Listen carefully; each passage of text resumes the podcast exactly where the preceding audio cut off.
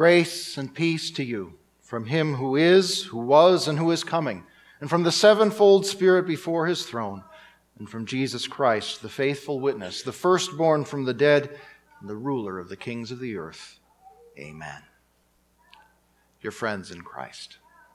Chuck was enjoying his shower. After more than a decade, probably closer to two, of working at a desk, vegging on a couch, snacking on high carb snacks, and just generally not taking care of himself.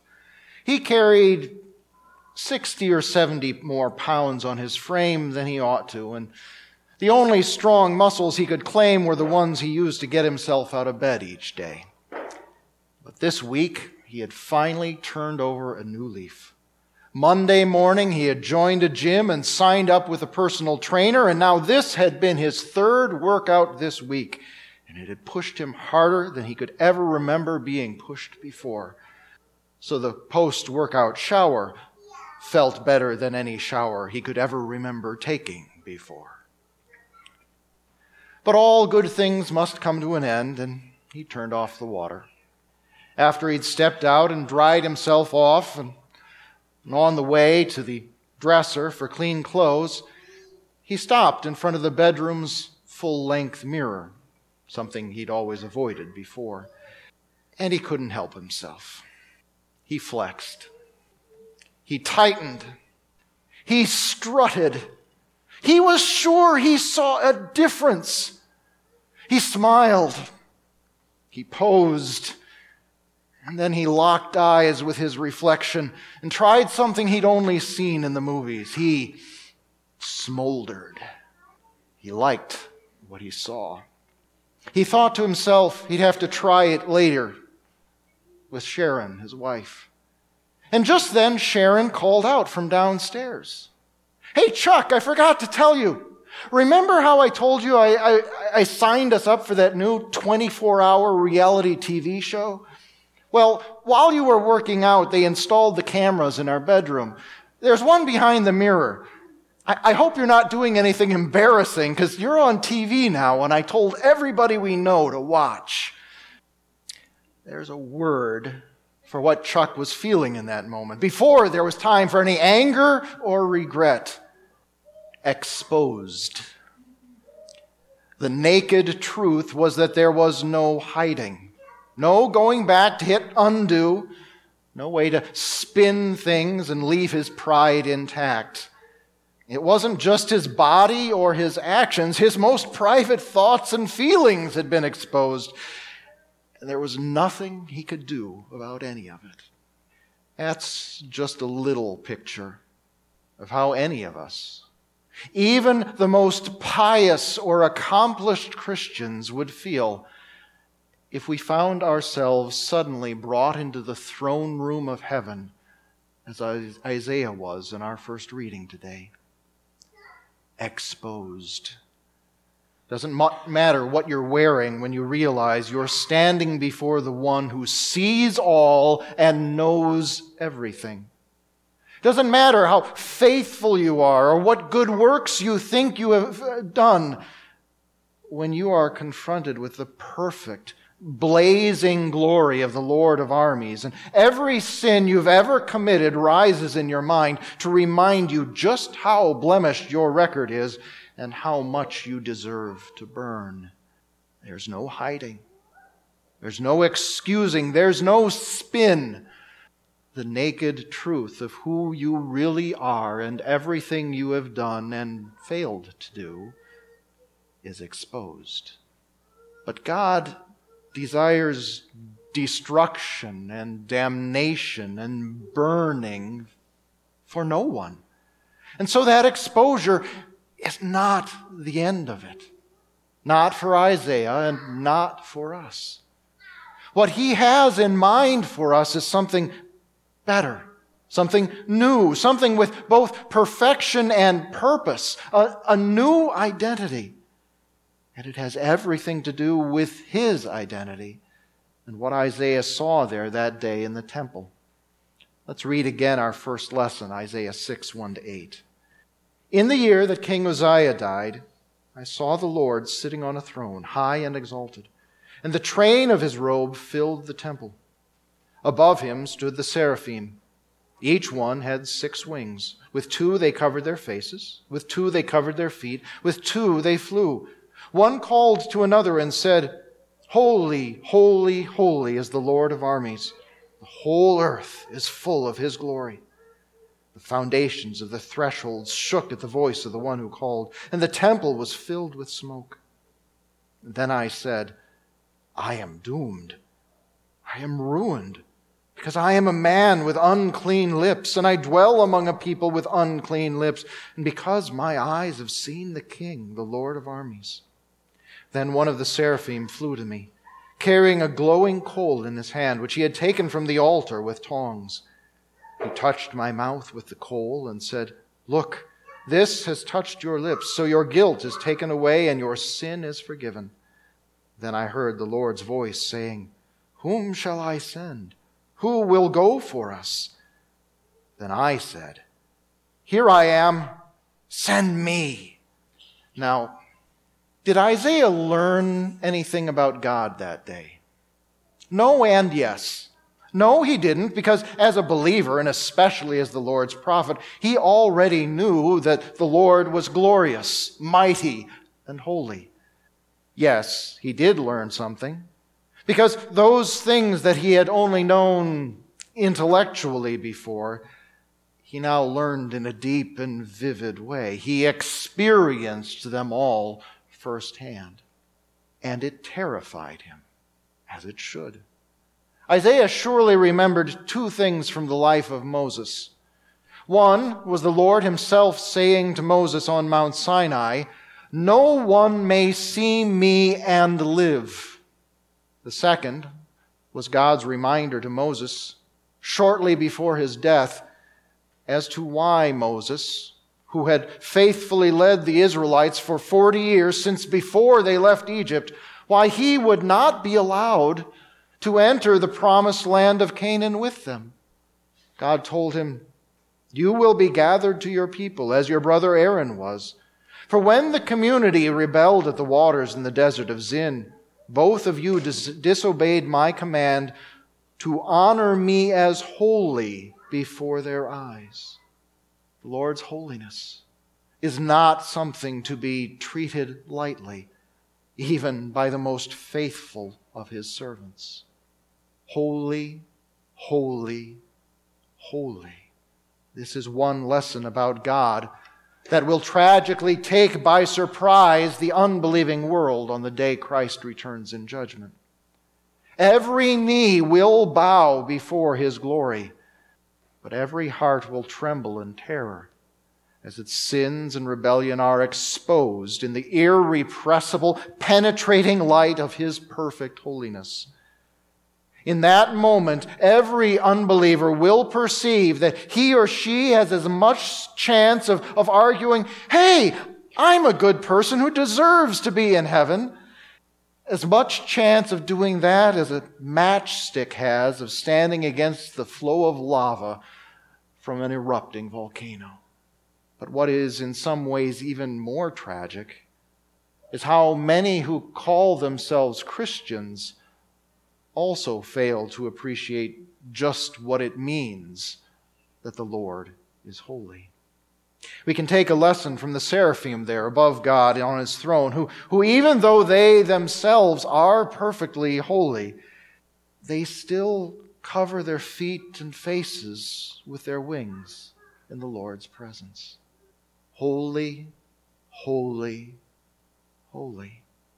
The threefold repetition points us to the mystery of the Trinity, three holy persons in one holy God, as does also the three sets of wings on the seraphim and the use of both I and us together in the Lord's question when he speaks in verse 8. But holy, holy, holy also serves to intensify the description. Holy, at its most basic, means set apart, separate, distinct. But when speaking spiritually, and especially when speaking of God, it means completely separate and completely set apart from any kind of sin or imperfection or uncleanness. Holy, holy, holy, praised as the Lord of armies, as three times removed from rebellion, three times removed from even the hint of evil, from even the slightest of stains, and really from all our human existence and experience on earth, since we are all so thoroughly corrupted with sin and so adept at disobedience. And yet, more and more, the church treats its holy Lord as some kind of divine mannequin that can be manhandled and, and repositioned to suit the latest ideas of, of what kind of God we desire. His holy word is approached as if it were any other book, subject to whatever interpretations anyone pleases, authoritative only when and where one wants it to be, able to be rewritten so that offending ideas and even pronouns can be smoothed out or removed. And that's only when attention is paid to it. More often, it is simply left on a shelf to gather dust like a souvenir of a, a faith journey that ended long ago. And what about his holy names? How often are they thrown out in careless, unthinking oaths and empty exclamations and used to curse to hell souls that Christ died for, or even to curse offending objects that cannot in reality be damned? Even even many of the songs that Christians sing today, billed as praise and worship, fail to echo in any way the seraphim's calls to each other in heaven's throne room, but instead speak of God more as a celestial buddy who's only a bit not like us, or even offered me centered love songs to Jesus as, as though he were more boyfriend than Messiah. Holy, holy, holy. Isaiah came to understand in a very real way what that really meant. He quaked, he feared, he trembled. And when he finally found speech, he cried out, Woe is me! I am doomed. You might even recognize the Hebrew word he used, oi! His uncleanness undid him in the presence of God's glorious holiness. And this is the natural and proper response to the unshielded holiness of the triune God fear and dread. You become painfully aware of your own guilt and unworthiness. And this was the case even with one of God's prophets, who, by human standards, would have been someone with not a lot to feel guilty about and much to take pride in. Now, you and I are certainly no better than Isaiah, so we follow his example. Just as we must more often consider the reality and significance of the Lord's intense and perfect holiness, so we must also comprehend our uncleanness and admit our unworthiness in his presence. We are exposed our infidelities and petty idolatries, our indifference to God's word and sacraments, our failure to give the Lord the honor he is due, or to give his representatives in the home, state, or church the honor they are due, our words of anger and fits of rage, our faithless despair and prideful rebellion, all all is laid bare. All our guilt is brought into the light, and we are stripped of all our excuses. And so we fall to our knees. And we speak the truth that God's holy law speaks first to us. We confess. We confess our nature's utter lack of holiness and our hearts and life's overabundance of sin, and we say, I have done what is evil and failed to do what is good. For this I deserve your punishment, both now and in eternity. And then, holy, holy, holy. What we cannot produce or provide on our own, God supplies. He cleanses and purifies. He takes what is unholy and replaces it with righteousness. He forgives what offends and gives new life and purpose. In Isaiah's vision, this truth is acted out in a most vivid way. The prophet stays rooted where he is. As a sinner, he cannot move toward God's holy throne. The move must come from the Lord because there is nothing that Isaiah or we can do to remove sin or make holy what is unclean. And so the blazing Lord of armies sends the seraph as his messenger and servant, who goes to the altar, the place where sacrifices are offered, and therefore where the forgiveness of sins is to be found. And he takes from the altar a live, glowing coal and touches the prophet's mouth with it. He announces the Lord's forgiveness for the, prophet's sins and the taking away of Isaiah's guilt. And Isaiah is made a saint, a holy one. And it is all by grace, the undeserved favor of God toward undeserving sinners. And even though what happened with Isaiah took place some 700 years earlier, it is all founded on the ultimate act of God's grace, the sacrifice of his holy lamb the suffering and death of God's Son, the crucifixion of Jesus Christ as the Savior of all the world. The cross is the altar where His sacrifice was offered, and it is the only place where the forgiveness of sins is to be found. Jesus shed His blood and gave up His life as the payment for all the unholiness of all humanity, and God accepted that payment our guilt is taken away and our sin is forgiven. Every last offense. We know it with certainty because the Holy Father raised His Holy Son from the dead on the third day, and because the Holy Spirit has worked in us a confident faith that takes hold of this graceful and wonderful truth. But the fact that no works of our own, not even a move toward God and His holiness, are, involved in our being forgiven and made holy, our sanctification. Well, that does not mean that our lives now as God's saints, those made holy by God and set apart for Him, are without works or purpose.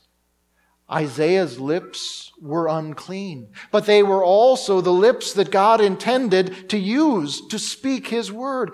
And so they were what he was most concerned with at that point. And so, with the seraph and the coal, the stain of Isaiah's sin was replaced by the branding of holiness on his mouth. And this, this led to eager service and speaking. We hear the Lord's voice saying, Whom shall I send? Who will go for us? Not as though he doesn't know the answer, but to prompt the prophet's response. And Isaiah speaks, committing himself fully without knowing the full content or nature of his new calling. He says, Here I am, send me.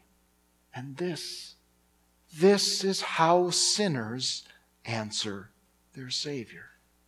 This is how the ones made holy respond to the call of the one who made them holy. You don't have to be a prophet or a pastor or, or a missionary. You just have to appreciate who you were before the Holy Spirit worked faith in Christ inside you and who you are now because you have been claimed by the triune God in baptism and given saving trust in God's one and only Son. The desire to serve the Father, the Son, and the Holy Spirit. and the desire to speak God's word to others for him follows naturally and properly from having one's sins forgiven by grace and being made holy by that same grace of God. And like Isaiah, we do not and cannot fully know what all lies ahead when we say, Here I am, in response to the Lord's call to service. But we eagerly accept it anyway. We are called to be His witnesses. Every one of us, every Christian, wherever, whenever, and with whomever, called to be His witnesses as He gives us opportunity to tell other lost sinners about Jesus, their Savior. And He will give us the words to speak. We are called to serve our neighbor as husbands and wives, as mothers and fathers, as aunts and uncles and grandparents, as employers and employees, as soldiers and sailors, as police officers and EMTs, as, as garbage collectors and child care providers and, and salespeople and governors and presidents. Whatever calling it may be, and we have many.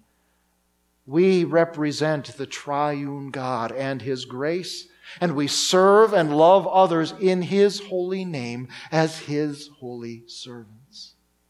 And though you and I never knew in advance what all those callings will require of us, we can know that God works all things out for the good of those whom He has called. And we know that He will help and protect and guide and enable us in all of it till the very end.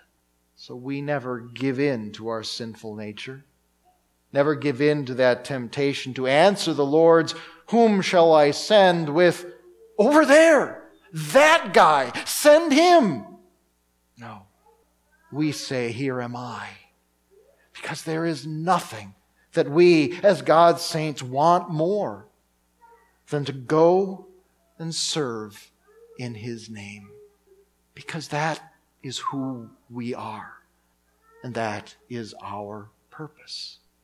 We are God's saints.